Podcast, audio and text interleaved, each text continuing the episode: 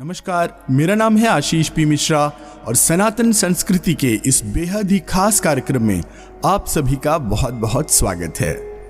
नवरात्रि उत्सव के दौरान देवी दुर्गा के नौ विभिन्न रूपों का सम्मान एवं पूजन किया जाता है, जिसे नौ दुर्गा के नाम से भी जाना जाता है। आइए नौ भागों की इस श्रृंखला में एक एक कर देवी के सभी नवों रूपों को जानते हैं और समझने का प्रयास करते हैं। माँ दुर्गा का दूसरा रूप है ब्रह्मचारिणी। यहाँ ब्रह्म शब्द का अर्थ है तपस्या। ब्रह्मचारिणी अर्थात तप की चारिणी, तप का आचरण करने वाली। कहा भी है कि वेदस तत्व तपो ब्रह्मा। वेद, तत्व और तप ब्रह्मा शब्द के ही अर्थ हैं। ब्रह्मचारिणी देवी का स्वरूप पूर्ण ज्योतिर्मय एवं अत्यंत भव्य है। इनके दाहिने हाथ में जप की माला एवं बाएँ हाथ में कमंडल रहता है। अपने पूर्व जन्म में ये हिमालय के पुत्री के रूप में उनके घर में उत्पन्न हुई थी।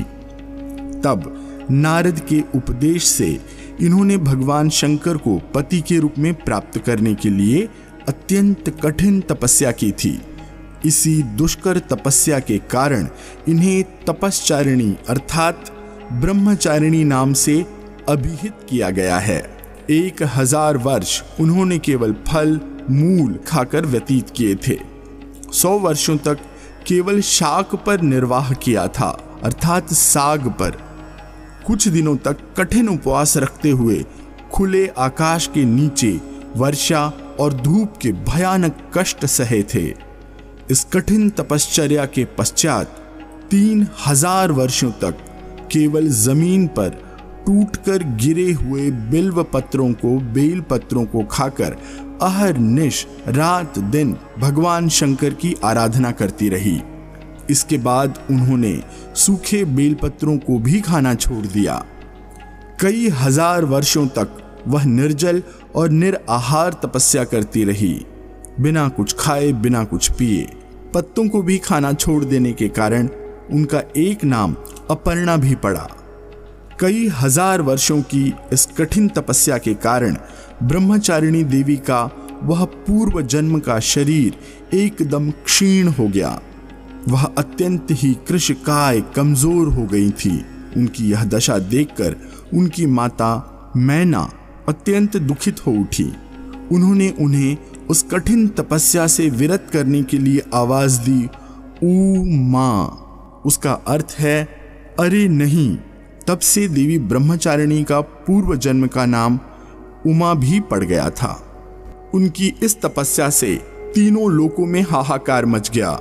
देवता, ऋषि, सिद्धगण, मुनि सभी ब्रह्मचारिणी देवी की इस तपस्या को अभूतपूर्व पुण्यकृत बताते हुए उनकी सराहना करने लगे। अंत में पितामह ब्रह्मा ने आकाशवाणी द्वारा उन्हें संबोधित करते हुए प्रसन्न स्वरों में कहा कि, हे देवी, आज तक किसी ने ऐसी कठोर तपस्या नहीं की थी। ऐसी तपस्या तुम्ही से संभव थी। तुम्हारे इस अलौकिक कृत्य की चातुर्दिक चारों तरफ़ सराहना हो रही है।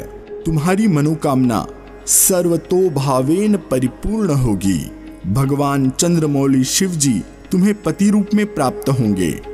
अब तुम तपस्या से विरत होकर घर लौट जाओ। शीघ्र ही तुम्हारे पिता, माँ दुर्गा जी का यह दूसरा स्वरूप भक्तों और सिद्धों को अत्यंत फल देने वाला है।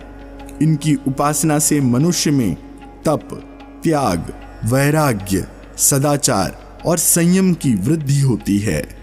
जीवन के कठिन संघर्षों में भी उनका मन कर्तव्य पथ से विचलित नहीं होता। माँ ब्रह्मचारिणी देवी की कृपा से उसे सर्वत्र सिद्धि और विजय की प्राप्ति होती है। दुर्गा पूजा के दूसरे दिन इन्हीं के स्वरूप की उपासना की जाती है। इस दिन साधक का मन स्वाधिष्ठान चक्र में स्थित होता है। इस चक्र में अवस्थित मन वाला योगी उनकी कृपा और भक्ति को प्राप्त करके विजयी होता है।